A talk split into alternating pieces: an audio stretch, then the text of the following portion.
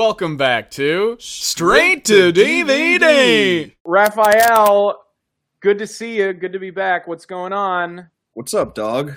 dude? It's been a been a minute. it has we had been a nice minute. little break. A nice little uh, We're on holiday. holiday, holiday, end of 2022, straight to DVD break. But we're back in a big Yeah. way. We Very needed the break. to be here. We did need. Yeah, it was nice. This is Nice break. taxing work It is, to dude. It it's it takes 24 seven. It takes up our time. to plug uh, a microphone into a computer and give bad takes about movies that other people Dude, may or may not have seen. it takes me 26 hours a day to come up with my shitty opinions. We're working o- overtime. OT, baby. There aren't enough hours in Um, the day for us.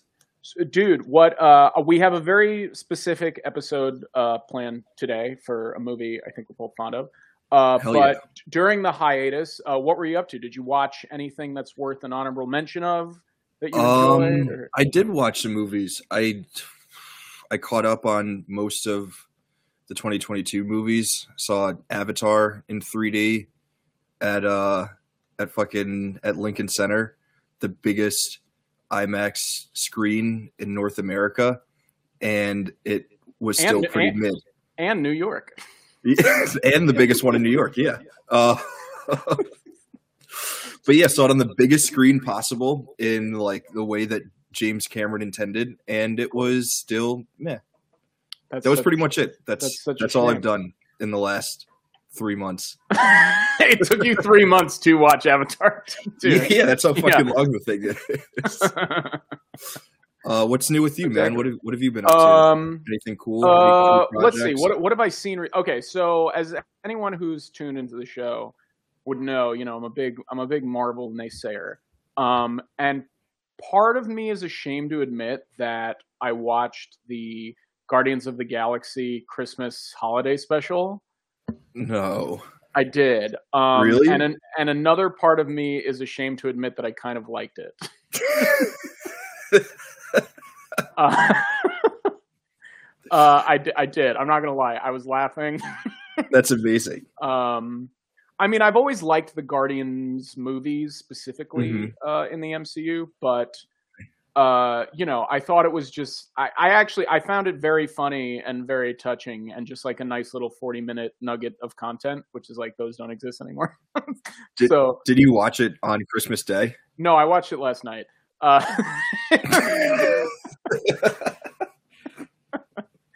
uh, yeah, I was looking for something to watch. I was like, oh, God, I'm subscribed to Disney Plus. Is there anything on there? And of course, like I signed in, and it was the first thing that came up, and I was like, "Fuck you, Kevin," and I just turned it on. Yeah. Um, just I turned it on, but I liked. I enjoyed it. I thought it was very funny. Um, I don't want to spoil it, but uh, it's there's a lot of Kevin Bacon humor in it. as like is he a character or Kevin Kevin Bacon plays jokes about Kevin Bacon plays himself in the holiday special. okay And he's kind of in more of the special than any of, of the Guardian. any of the guardians it's Yeah. the, it's a kevin bacon holiday special featuring the yeah. guardians of the galaxy Yes, on disney plus It's kind the kind of the thesis of this 40 minute Christmas special is kind of Kevin Bacon saves Christmas. I'm not even kidding.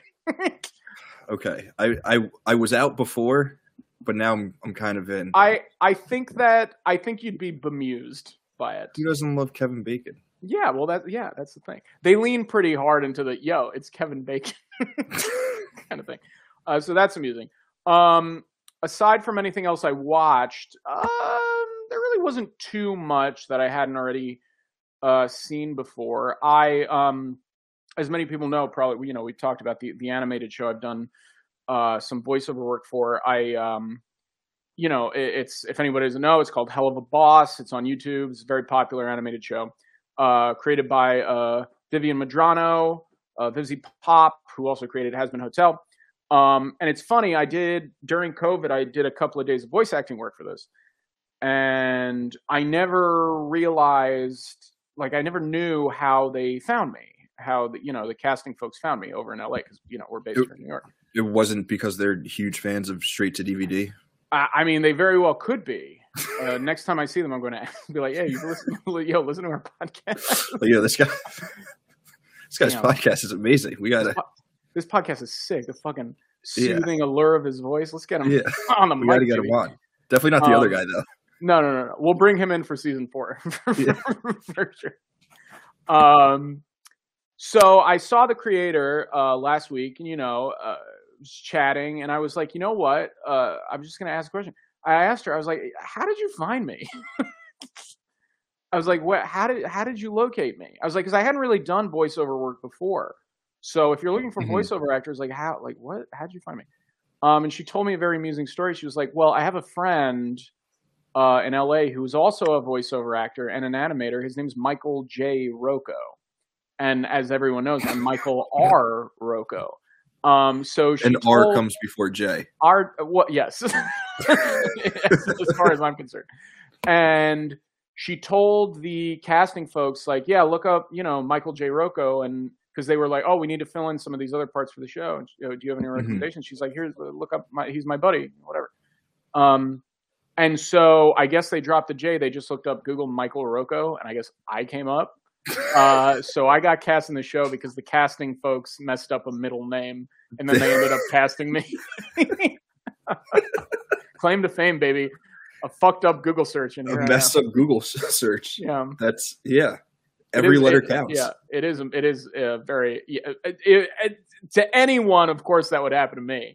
Yeah. Um, but That's I'm, you know, I'm very, yeah, I'm very thankful that this the mishap occurred.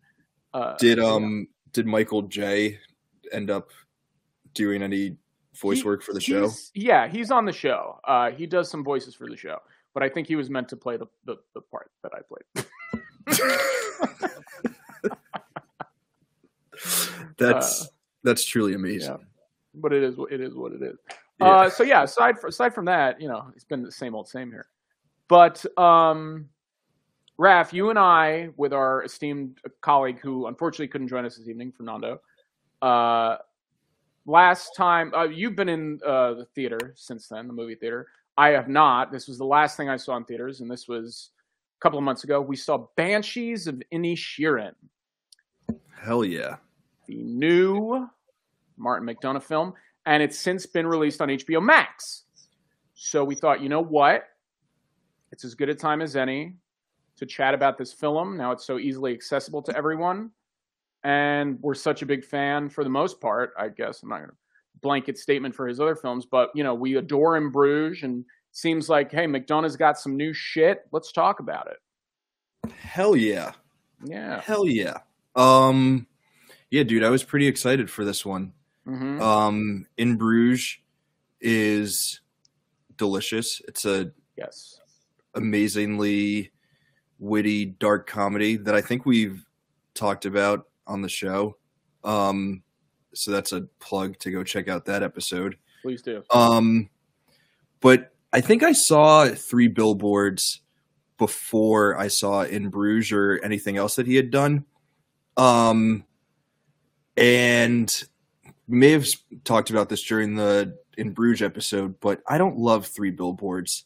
Um, and I was excited for for Banshees because um, McDonagh was going back to Ireland, right? He was telling an Irish story. He was telling a, a story about people from the British Isles, which um, I think was to me like that was the biggest um, that was the biggest ne- negative or like the biggest criticism that you could have about three billboards is that like this is a very uh, British Irish Scottish dude. Where is is he Irish? It's, it's, it's Irish. Yeah, I'm pretty sure it's Irish. this is a, He's this is a very Irish dude, and like he doesn't understand American sensibilities. Like I don't know if he's ever really lived over here or anything, or if he just like wanted to, if he was just like interested in telling an American story, so he like took a shot at sort of American like identity politics of of uh 2017 or whatever it was, and it just didn't work. And I was excited for him to get back to his roots, go back to Ireland, and tell like a hilarious story about Irish people. And that's exactly what this movie is. You Right. um yes, you're absolutely right. Uh what's I, I love when we're like to a T agree. Makes me very happy. Um it- you you literally uh, took the words out of my mouth. Um, I was talking about this last night um, when I was discussing his filmography. Uh, you know, we both love In Bruges, um, and I'm a big fan of McDonagh in general. Uh, Mhm. His plays are amazing. Um, his most successful films, I think, feel like plays. Uh, You Mhm. know, in, in Bruges and um, and Banshees, I think they feel like plays. I think they could work on stage if done slightly, if, if adjusted and done slightly differently. But you know, you think about what's so ironic about Three Billboards, and I agree with you. I'm not, I'm not as, I'm not that crazy about Three Billboards either. Um, I think you're spot on with uh, the culture being the issue as an underlying sort of um, gravitas to the film. I, I think that he was like the biggest movie I'm going to do is obviously going to be a Hollywood film with with exclusively Hollywood actors and it's an American movie and it's going to be nominated for Oscars. And you're absolutely right. The man to a T understands his own culture. He doesn't. I Mhm. don't think he really gets American culture. I think he has a, a, a an opinion on it. I'm not going to say an inaccurate opinion, but a very specific opinion on it. And I think when trying to recreate it, it just comes across as depressing because I think I think that's what he thinks about us. Yeah. um, so I feel like his as as a wholehearted Irishman, uh, an Irish playwright and Irish filmmaker, I think that trying to tackle American ideas and American difficulties and conflicts lacks uh, the charm, sort of, of his you know uh, UK based content. Um, and he, even Seven Psychopaths, which is closer to Three Billboards than I think it is in Bruges and uh, and Banshees of Inisherin, that still it still retains a lot of Irish charm and humor. Um, but I it, it still leans to the American side of filmmaking, and so I think it suffers similarly to how Three Billboards does as a result.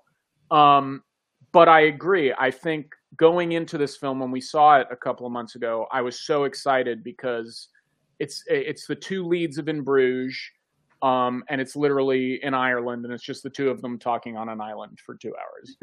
Uh, and I was like, that sounds great, fantastic. Surprise! want- it, it yeah. was.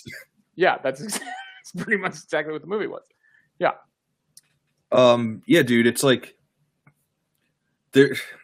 I'm trying. I was trying to think of an analogy. Like this is just someone who, um, like he needs to be within a specific wheelhouse in order for his stuff to work, and like Banshees of Inisherin is so within the Martin McDonagh wheelhouse that like it can only be fantastic and it can only work. Like there's no scenario where this movie fails because it's just so up his alley um like there like some people like some directors can sort of like dip their toes into a lot of different um you know genres and moods and whatever and um styles but like mcdonagh is he's like he's a playwright first and he writes plays um about very specific kinds of people who are dealing with very specific kinds of issues and when he is doing that he's like the best in the world at it. And this just proves that he should never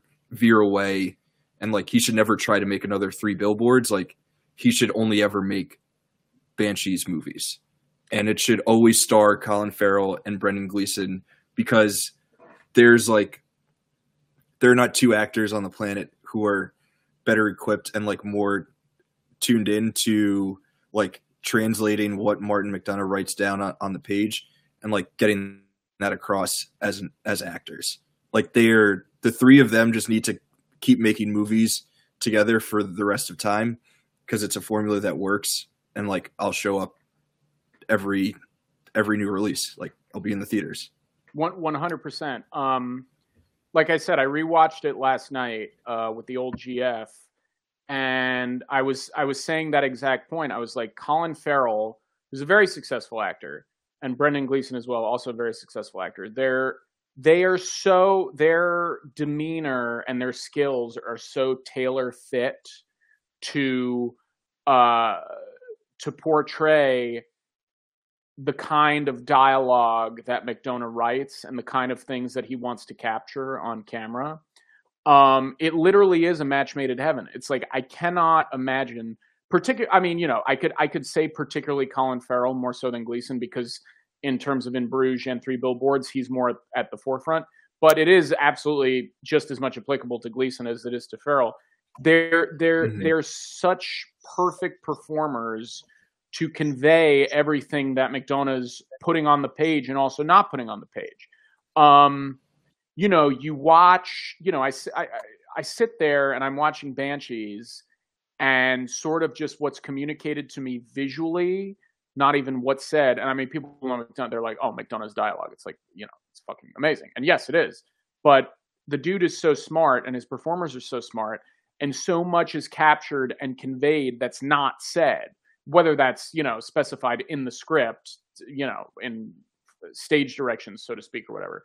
But it's it's captured there. And you know i think it's a testament to his writing. It's a testament to their acting abilities. And i think it's a testament to his direction as well. It's just like everything you need to understand what's going on even if it's something as simple as two friends who are no longer friends being upset with one another like it's right like it's right there like every ounce of the reality of that situation it, it's it comes across perfectly in what's shown to us in in banshees. So yes i agree with you. I think that the three of them they're the fucking trifecta of irish filmmaking. There this is the pinnacle of it. This is, it uh, is. we've reached the top of irish filmmaking. A hundred percent. um, but yeah dude like like the opening shot of the movie is colin farrell walking through town and there's like a rainbow in the background and he has this huge smile on his face and you just like know instantly like exactly who this character is like okay here's this like super happy go lucky guy he doesn't have a care in the world like life is perfect he is this small town dude and he has everything that he needs right here with him and nothing can get in his way and from like that moment we right it's like what you said like everything that is shown to us is it's like it's also deliberate and it's all it's also clear that like you can't help but enjoy every moment that that you're watching. Like there's no wasted space there's no wasted time there's no wasted line of dialogue. Um it's all just like it just it starts it drops you in and it just keeps going and the whole time you just like have to be in awe of it because it's so cool. It's so right good. right. And there's such a and i think you know i think this more so than in Bruges. I think there's a wonderful, relatable simplicity to it. Mm-hmm. Um, like you're saying, Colin Farrell, like he doesn't have a care in the in the world. He has no reason to. He's on a remote island in his community. Uh, he loves working with animals, and that's his job. He's a farmer. He loves his his uh, his donkey. He loves his horse. He loves his cows and all he has to do is take care of them and fucking deliver milk or whatever. That's all he has to do. Uh, and he has it's a roof dream. over his. It's the dream, and he has a roof. Right, and there's a war going on over, you know, over the sea, and it's not affecting him at all. And all the guy does is deliver milk, hang out with his donkey, and then at two o'clock every day he just goes to the bar. That's it. That's amazing. That's the dude's life. That's what he does. And it's like, well, of course, that's what everybody wants to do. I'll go to my nine to five and then I'll go to the bar. That sounds great. Yeah. That, not even not even nine to five. He, yeah. He's doing Fucking, like a I don't know, like eleven to two or something. Yeah. and then it's two o'clock. He's Yeah. like, time to go to the bar. right. And then they just go to the bar and they sit and and drink beers and and have a good time. Um, until one day Brendan Gleeson's like, "Hey, I'm not having a great time," and I think what's so wonderful about this movie is that it is at the same time like a super simple sort of like conflict that gets everything going in motion. Um, but then like when you take a step back and you like think about the movie a little bit more, or even like while you're watching and like things sort of unfold, like McDonagh is like also interested in some really like in a lot of like really deeper things, um, in like self mutilation and like also like like in like the most literal sense, but also in like these like weird self destructive um, things that we do to ourselves and like in relationships in the name of something that we believe to be greater than um than what it is that's right in front of us. But like really like if you take a moment to think about it might not be all that important. Um he's interested in like intercommunity dynamics and, and things like that. Like it is a really like layered and like smart um and thoughtful movie um but it, it but it is also such like an easy entry point like okay you have this guy he's super happy and his best friend is like hey maybe we shouldn't be best friends and everyone can watch that and be like wow that would be a shitty situation let's see how this plays out Ab- absolutely. Um, you once again have taken the words out of my mouth. Uh, Oh, i'm the, sorry The key. That's okay. I'll, I'll retrieve them. The key word to a theme that I think he is obsessed with, and I think it rings true in In Bruges. It rings true in Banshees, and I think it rings true in all of his plays. And I think it's it's kind of there in Seven Psychopaths and Three Billboards. The man is obsessed with whether intentional or unintentional self destruction. Um, and a very uh, simple way of, of that coming across are suicidal uh, characters. Um, so that's why that's a big, you know, that's a big part of In Bruges. Um, in a lot of ways, it's a big part of Brendan Gleeson's character. But in a broader sense, it is. It's self destruction, whether literal physical self destruction via mutilation, um, social self destruction, um, uh, via you know telling someone who you've spent all your time with, you know what, I just don't want to see you anymore. That kind of self destruction, or the self destruction of knowing the consequences of not abiding by those wishes and doing it anyway. Um, sort of how, as human beings, we're attracted, willingly or not, to this notion of doing or saying the very thing that's going to ruin us. You know, uh, it seems like he's sort of obsessed with that as a as a uh, you know an artist and a content creator, writer, director, filmmaker, um, and it just sort of rings true with with uh, you know all his work. And I think especially here in in Banshees, I think is it's the most effective that sort of idea has ever come through due to uh, this idea and and this is throughout the film constantly uh, this passing of time um, and like what are we you know what are we doing with our time and really there are two ways to look at that you can look at like oh you're waste uh, you know i'm wasting it's the old adage it's like oh i'm wasting time and then it's like time enjoyed wasting is not time wasted um, so you have one character like Brendan Gleeson who's like, oh, I haven't done anything meaningful with my life yet, and I'm getting old and I'm going to die, and now I want to do something meaningful with it. Whereas you have someone like Colin Farrell who's like, what's meaningful to me is just enjoying myself, talking. He's like, let's have a chat. Like that's what the guy wants to do. He wants to go to the bar and have a chat. That's it's his- amazing that's it. it's Um, beautiful it's so it, but like it's so fucking simple um Mhm. and you know it's it takes place in the early 1900s um but what's so wonderful about any period piece is when you watch it and it's so contemporarily relatable because you know human beings you know obviously to a degree we've we've changed and evolved and matured as a society for a lot of reasons.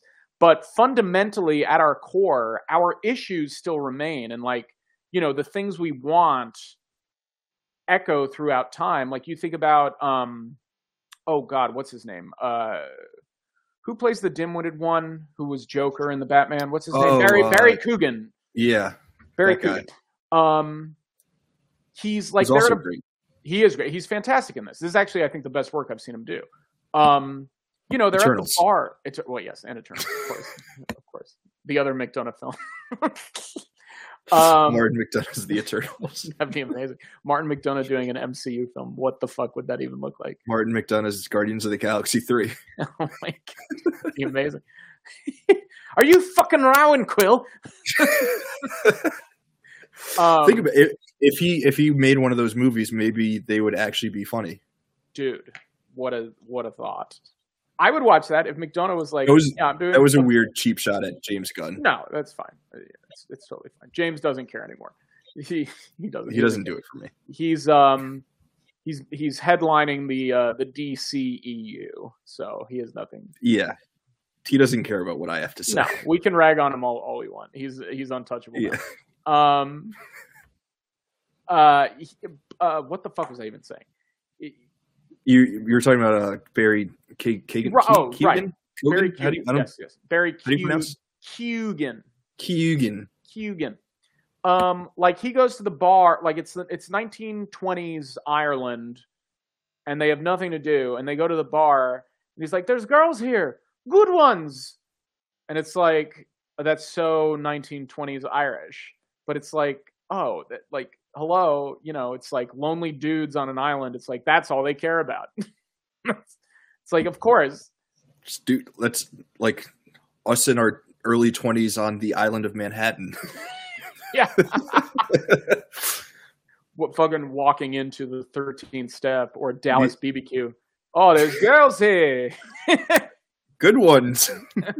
right, that's exactly right. Yeah, the point, you know, the point being that it's just like it, it doesn't matter that it takes place in Ireland. It doesn't matter that it takes place in the 1920s. It doesn't matter that it takes place on a remote island. What's going on with these people uh, is universally relatable. I think. Um, even the uh, oh goodness gracious, um, I love her in Better Call Saul, uh, and she plays Oh. Colin Farrell's sister, uh, Kerry Condon. That's her Mhm. name. Kerry she was Condon. great too. She was fantastic. This is I'm it was I was thrilled to see her in this part because I think she's great in Better Call Saul, and this is definitely the biggest role she's ever had. You know, working opposite Colin Farrell and Brendan Gleeson, but she was spectacular in this, and I was like, you know, for for a, a strong female character where it's like it's not her drama has nothing to do with the main plot of the movie. She's just a person who wants to do something more. You know, in in a lot of ways, she's the real embodiment of what Gleeson's character claims he wants. But unlike Gleason, she actually goes and does it. You know, She she's the only one out of the four main characters, and you can even add some like, um, some like supporting supporting cast as well. She's the only one who doesn't partake in any sort of self destructive behavior, and like, you know, maybe it's not the most politically forward movie because there's only one female character, like one female lead out of four, but like the other three are like dumb men who do dumb things to themselves and like don't sometimes don't realize how freaking dumb they're being.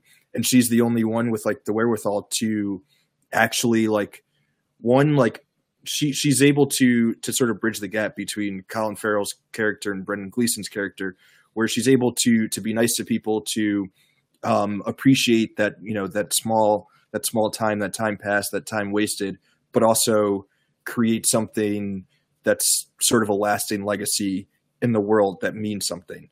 Um, and it's again like he's not doing anything that's like super revolutionary in terms of like storytelling or filmmaking in terms of um, like how these characters progress or like the metaphors that he's showing on the screen. But like it, you just have to be effective in your filmmaking, and like people will enjoy your, your stuff, right? And that's that's all that he does here and that's what he that's what that character does and that's what um what's her name kerry Kerry Condon. kerry Condon. that's what her, that's what like through her performance like she gets that across to us Yeah, um, and it, it's great. It's great for two we two reasons. Two reasons. Um, what's going on with her works um, individually. It works just for her character from an isolated standpoint in relation to the rest of the plot and the the, the other goings on. Um, but what's happening with her also is is specifically meant to contrast what's happening with Brendan Gleeson.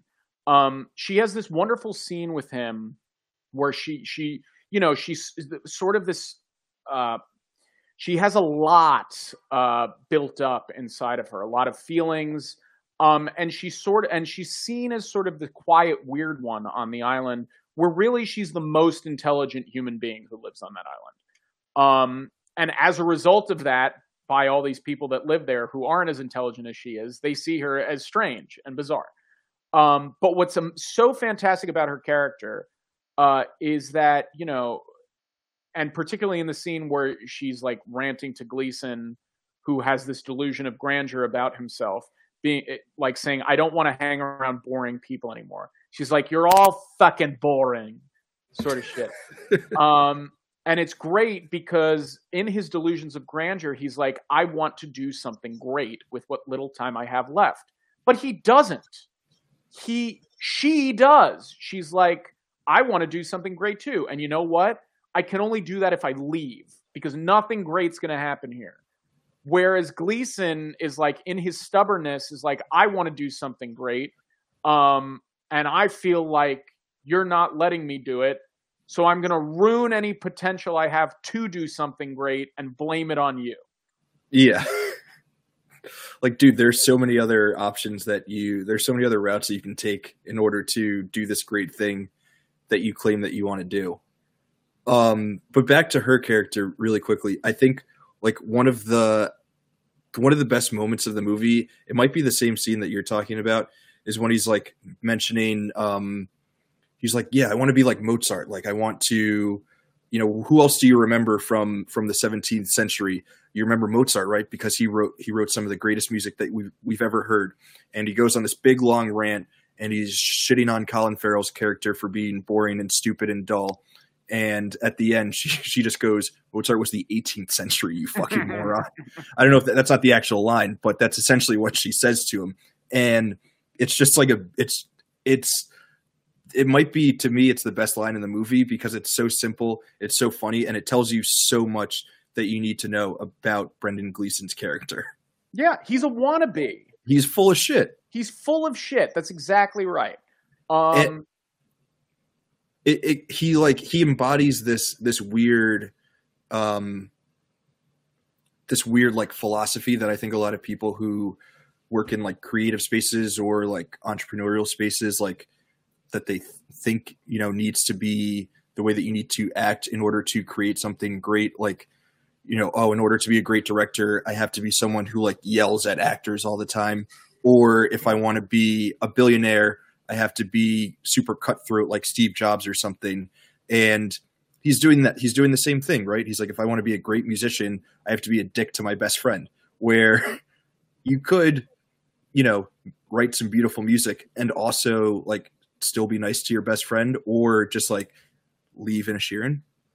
Like right. there's so many other things that you can do and like it doesn't mean that you have to be a dick. And I think McDonagh is like very obviously taking um taking shots at like probably people who are within his profession who he's like worked with and met who believe these sort of things. like no, you can make something cool and also not be a total asshole. Right. Right, that's exactly. Or right. you could be a total asshole um, and a complete failure too. Right. So like, right. What's the point in that? Um, you know, there. I think there's a wonder. It's something that uh, I think is not explicitly um, spelt out to us, but I think it's very prominent in what we're watching. Where, you know, Gleeson, he's he's a he's a talker. He's not a doer. Um, you know, he says, I want to be remembered for writing great music, right? And sure, he's writing this little tune, like three parts of this little tune or whatever, but he's not doing anything with it. Like, nobody on Inisherin is going to, like, publish this music or anything. Like, he's not taking any steps forward to share this music with anyone aside from the drunks who go to the, the pub. Um, so it's like you know, it's this wonderful idiosyncrasy he has, where he says one thing, um, but he does another, and it's because he doesn't really give a shit, um, and he, he doesn't at all, and, and and he knows this. He's a smart guy. He knows this too. He's very depressed. He's very self-destructive, and he knows that he's not going to be remembered. And so, what does he do? he blames his dull friend for that. His friend is the excuse for why he isn't remembered. Whether he really believes that or he's just doing it to make himself feel better, that's what he does. He is the villain of the movie. He is. how can you how can you watch this and not side with Colin Farrell and his and his cute little puppy dog eyes? Dude, he just wants to hang out with his donkey and go to the bar with his best friend. That's all he wants. That's all he wants to do. Um, I think I think this might all be the same scene um, that I'm referring to, but I think the other best line in the movie is when Gleeson is laying into to Colin Farrell about um, about being boring and like you know not creating anything great and being so simple minded, and um, and Colin Farrell's just like, yeah, but my mom was nice and I remember her, and it's just like it's the most cutting thing that I that I've heard in, in a movie in, in in so long. Like it was like a, it was a weird reminder that you know, um, you know what's the saying in in in corporate America? It's uh, people won't remember, um, you know the the targets that you hit or the the metrics that you produce or whatever. They'll remember how you made them feel. And like when Colin Farrell says that his mom was nice and he remembers her, that's like the most real line of the movie. You know, you can you can create all of the music that you want. You can write all of your little fiddle diddles, ditties, or whatever the hell you want to do. But like, th- the reality is, like, they're probably not going to be that good, and people will remember you for how you treated them and how you made them feel. So, like, don't be an asshole. I think Right. is the Right. ultimate thesis of this movie. Like, don't be a jerk, especially to people who care about you. Like, um you know it, it, it's wonderful too because you know mozart has been dead for you know almost 200 years by this point. He doesn't fucking care that some guy in ireland knows who he is. He's fucking dead. He doesn't care. Um and like also what's so wonderful about what comes after that scene where he's like nobody remembers anybody who was nice it cuts to a picture of Jesus Christ hanging above Colin Farrell's bed. it's like, uh, the most remembered person in history. yeah, for doing the right thing. I guess. It's like, mm, yeah, Brendan Gleeson's full of shit. Again, McDonagh's not subtle, but it's it's all effective and it it really just it keeps things going and it keeps you it keeps you like locked in and, and engaged with the movie in in like a really in a really important way. hmm Um, we've we've done a pretty good job, sort of, of avoiding major spoilers here. So I think we should Mhm. we should stick with that. But there's there's a lot to the climax of the film. I think.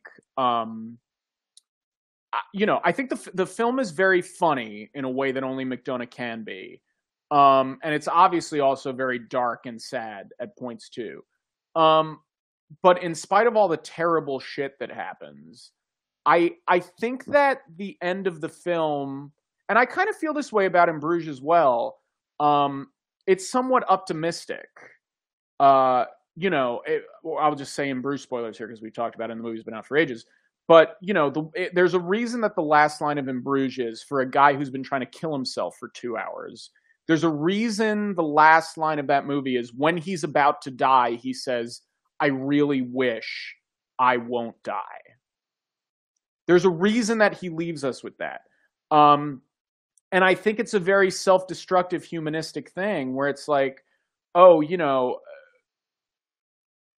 we think there's no way out, or we think there's no way through, and we think the only way out is, you know, to destroy ourselves. When the truth is, when we're sitting in a burning house, we're going to get up and walk out of that house. Mm-hmm. Why? There's a thousand reasons why. But the point is that we're going to. Um, It's kind of a push come to shove thing. Right. So like why Right. why why wait for that? Right. Um, and I think I, I think that that's McDonagh's way of saying, you know, there's a lot of bad shit that everybody has to deal with, and you know it gets a lot of people down. But at the end of the day, we're still moving forward. We haven't given up, you know. Um, so in spite of his very crass humor, dark humor, and um, very depressing content, I think the dude has a very optimistic outlook on life as in spite of that. And I think the endings of both movies uh, sort of support that idea. Hundred percent, to- totally agree. You stole the words right out of my mouth, dude. My fucking turn. um, yeah, man. I mean, it. This is. I've only seen in in Bruges three billboards and banshees, and in Bruges and banshees are like total like companion pieces. Um, it would be like the best double feature ever to watch them back to back, Mm-hmm. and then you'll just like totally understand like what like who Martin McDonagh is as a as a filmmaker and as a creative and as a thinker, and that's like that's all you need. Um, but it was, I mean, besides like the obvious connections of the the direct same director and same two leads, like uh, on a thematic level, even though narratively they're about two very different things and evolve in two very different ways. Um, thematically, like these movies could not be more in line with with each with each other in terms of like what they're trying to get across to an audience. Yeah, I think um, I think they're about the same thing. Um, you know, like you're saying, the uh, you know the actual stories themselves and the things that are happening are are very different, of course. But in terms of like when you really get down to the point of what's happening and what's being communicated to us visually uh, and and audibly, it's the the two movies they're they're about the same thing. They're they're about people who shouldn't have any reason to go on, and yet they choose to. Uh, whether they want to or not, they choose to go on. Um, and it's only in the face of Armageddon, even though all they've done is wish for Armageddon, that they're like, mm, you know what? I don't want this to happen.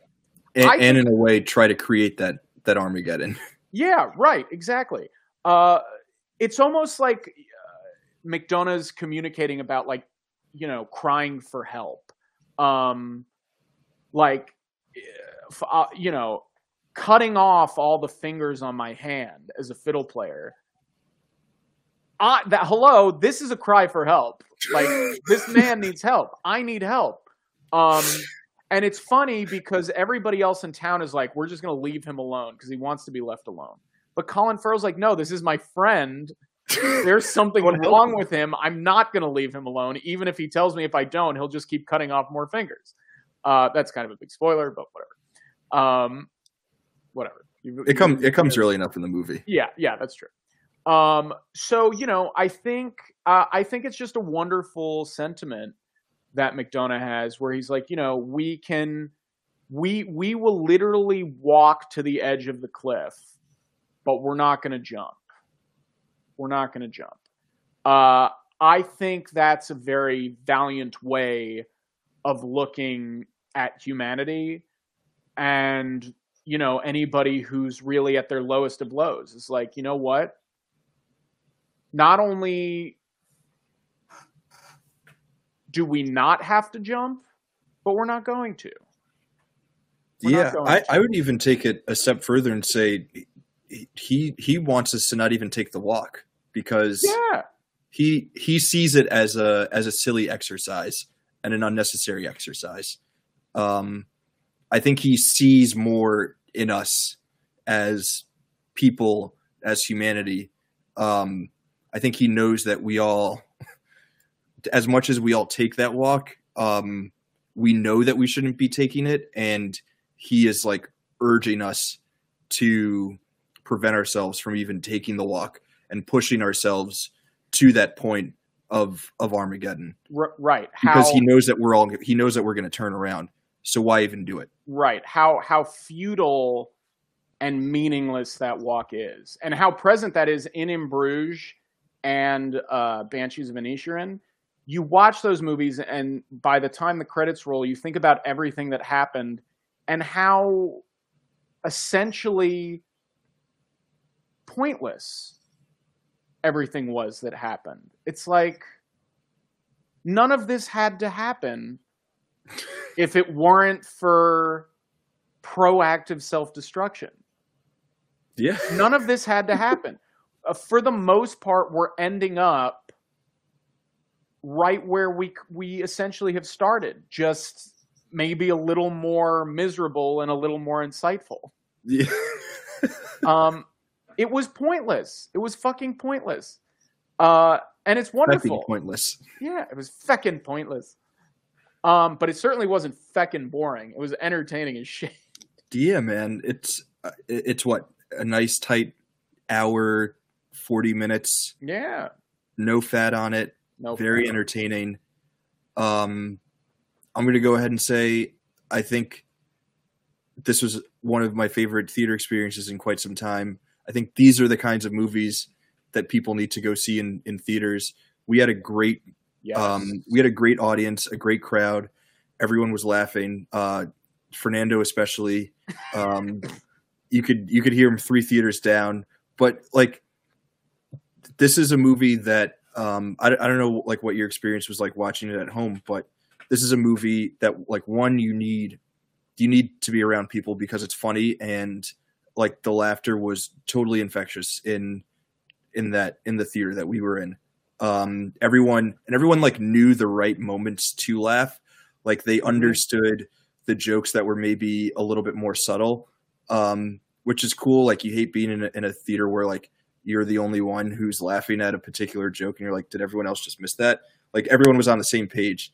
Um but also just like i think like um like the way that this movie was was sort of like shot and presented to us um and and acted on screen is like something that very much so um lends itself to a bigger screen. Like those like super personal conversations um those super emotional conversations that are happening between characters like the way that those play out on screen when when you can like see like all of the emotion in an actor's face as they're giving a performance and reading lines like yeah that stuff where like you think just explosions it makes a difference of how big the screen is. Those emotions totally make a difference uh, in terms of you know how big of a screen you're watching it on. Um and i like i don't know what what the economics of this movie ended up being i i assume it ended up making money because it was probably made for like pretty cheap but like this is these are the kinds of movies that people should should check out in theaters and if we don't then like we will lose them forever Absolutely. Um, you know, it was it, it really felt like when we went to see it, it literally felt like we were in an auditorium full of Martin McDonagh fans. Like people, everybody who was there knew what he was trying to do. Uh, And when you know when his zingers came, they landed, and it's just like everybody laughed. Um, I hope that that would be the case for most audiences who would see it you know, I sort of feel about the film the same way I do in Bruges. It's like it's it's a very particular uh, sort of taste that he Mhm. has, and and something he tries to convey.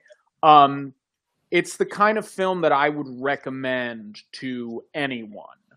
Um, but I know for sure not everyone would like it. Um, not to you know say that they don't get it, but I just think it's it's a certain perspective on humanity that I think isn't really going to land with everyone.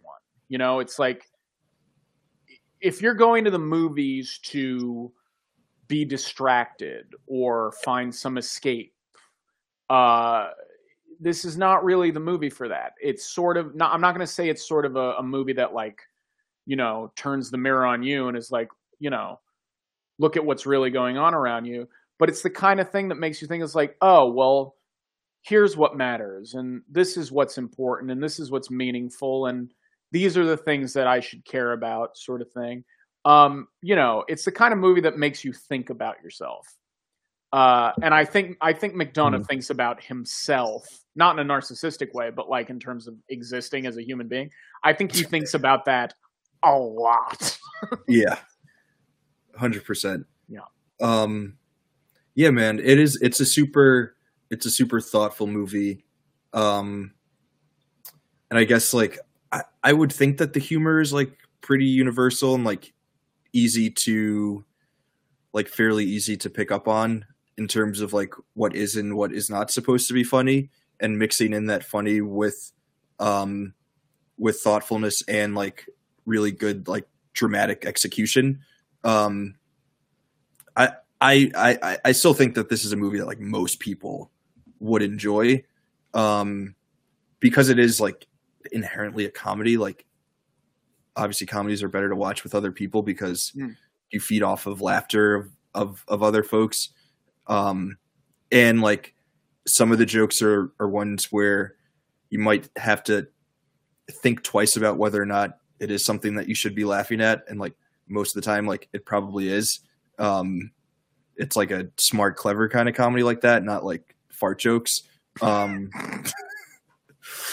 That's true. Not a single fart joke in the band. No, not one. Yeah you know what that I, I don't know how much i like it now Yeah, that's true. could use more fart jokes At least two more. dude um you ever watch those um those like discussions that like the like variety and like other trade magazines do where it's like uh like actors like talking about the craft or like directors talking about movies that they directed that year you ever watch those No. okay cool um but there's one there there was one about writing from this year um and mcdonagh was was sitting at the round table. I just thought this was super interesting. He like doesn't um what's the word that i'm looking for? He doesn't not plot out. I'm totally blanking on the fucking word now. Jesus christ. He doesn't uh Storyboard? no not storyboard. Um this is extremely embarrassing. I'm totally blanking on the I think word. I think I know what you're talking about though. but he doesn't he doesn't outline.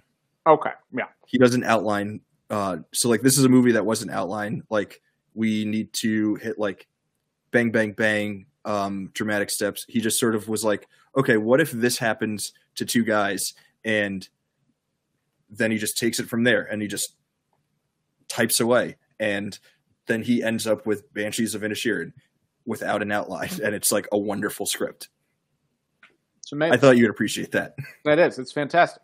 Um, I mean, the dude's a genius. Like, yeah uh, you know, you can study uh, screenwriting.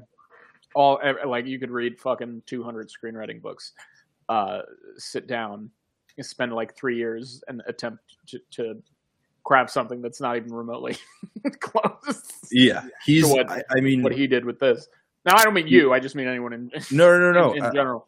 I just he's like uh like like top five like like living screenwriter. Yeah, I agree. it's I like- think I think he's one of the best living screenwriters right now, for sure, and like playwrights Tarant- too. Actually, Tarantino, PTA, and and and him. Like the dude can write the fuck out of a script. who's got His my directing his directing is like is like solid, it's serviceable. It's not my favorite, um, but like he is fully in his bag when he's Yeah. writing scripts about Irish people. absolutely, absolutely. Um, Raphael, we both love the film. I know you would recommend it to people. How would you score this motherfucker? dude you might be surprised um but i i would score this a, a three and a half out of five um which is still a that's still like a really dig for me um that's still a highly recommend um i just uh, like i don't think it's an all-time film but i i do think it's something that um that people can sit down they can enjoy they can step away from it and have like a really thoughtful interesting conversation with their loved ones and their friends about uh about life and humanity and like shit that's what movies should do so hell yeah a strong a very strong three and a half out of five for me Excellent. It's a good score. Um, when we first saw it, I gave it on Letterboxd five out of five. oh shit when we first saw it. Um, upon my rewatch last night, like I texted to the group, I still think it's spectacular. Um, today, I would give it a four and a half out of five. Um, I think that, and the reason it, it goes down ever so slightly for me is I think that there's um, I think that there's a little meandering happening um, at moments. Um, I actually I think it could be um, particularly in the last third. I think it could be a hair longer, and I think it could be more um, focused and action driven. And when I say action, I don't mean like you know action, action. I mean I mean in Like- terms of Colin Farrell and Brendan Gleeson are shooting guns at each yeah, other, yeah, right, right. gliding across tables at the pub. I mean, I I mean in terms of uh, for for a final act, like characters actively trying to do something. Um, Mhm. I think maybe that it could be spiced up just a hair. Um, but I love the damn thing. Uh, in terms of my tastes, it's it almost hits what I like across the board to a T, and I would I'd recommend it to anyone. I really would, even if I'm not sure whether they'd like it or not. I'd be like, this is something I think you should watch. Uh, so yeah, dude, great movie, Hell yeah! fucking great. Do you um? Was this your favorite movie of, of last year? hundred percent. More than Everything Everywhere? Ooh, that's tough. Um, I think that I think that this is the better film Okay. from a craft standpoint. Not to discredit everything everywhere. I love everything everywhere. Uh, I the movie made me weep and reevaluate my life. Um, but I think it it uh, eh, the the biggest downfall of everything everywhere is I think it leans a little too hard and is a little too reliant on uh, making fun of popular tropes, and it's sort of a one-trick pony in that regard. Through Mhm. a lot of it, ultimately, it's not what it's about. But I think that you know, it sort of relies on this one thing where it's like, you know, that these movies you've been watching for the past ten years, we're gonna make fun of all of that and make it relevant and important, and like that's great. Uh, you got anything else? A little sticky. yeah, it is a little sticky, but it's an amazing movie as well. Nice. So a, sl- a slight with a slight. Yeah, those are my two. uh, Those are my two favorites. Those are two wonderful movies. Yeah. Sweet, dude. That's rad. Dude, Another uh we're back, man. 2023. first episode of 2023, baby, Yeah. And the last. and the last. We'll see you for 2024. Yeah, maybe 25. Rav, this has been a pleasure. Who the hell are you? Where can everybody Been everybody an absolute you? pleasure, dude. Um yeah, man, we're we're back. Uh find me online at Rafstitt, R A F S T I T T on all the socials, Twitter, Instagram, Letterboxd. Um maybe I'll make a, a TikTok in 2023 and uh you know show off some of my dance moves. I would, I would like that a lot. That'd be great. Um, Who the hell are you? dude, the hell I am. Dude, I'm Mike. You can find me on the Instagram at Michael underscore Romeo underscore Ruocco underscore. That's R U O C C O. Michael underscore Romeo underscore Ruocco underscore. You can also find me on Twitter and on Letterboxd at Michael underscore Ruocco R U O C C O. And you can find both Raph and myself and Straight to DVD, the podcast proper, at Straight to DVD Pod. That's the number two, Straight to DVD Pod on Instagram, Twitter, and wherever you get your podcasts. Dude, we're back, baby. Back in a big way. We are so back.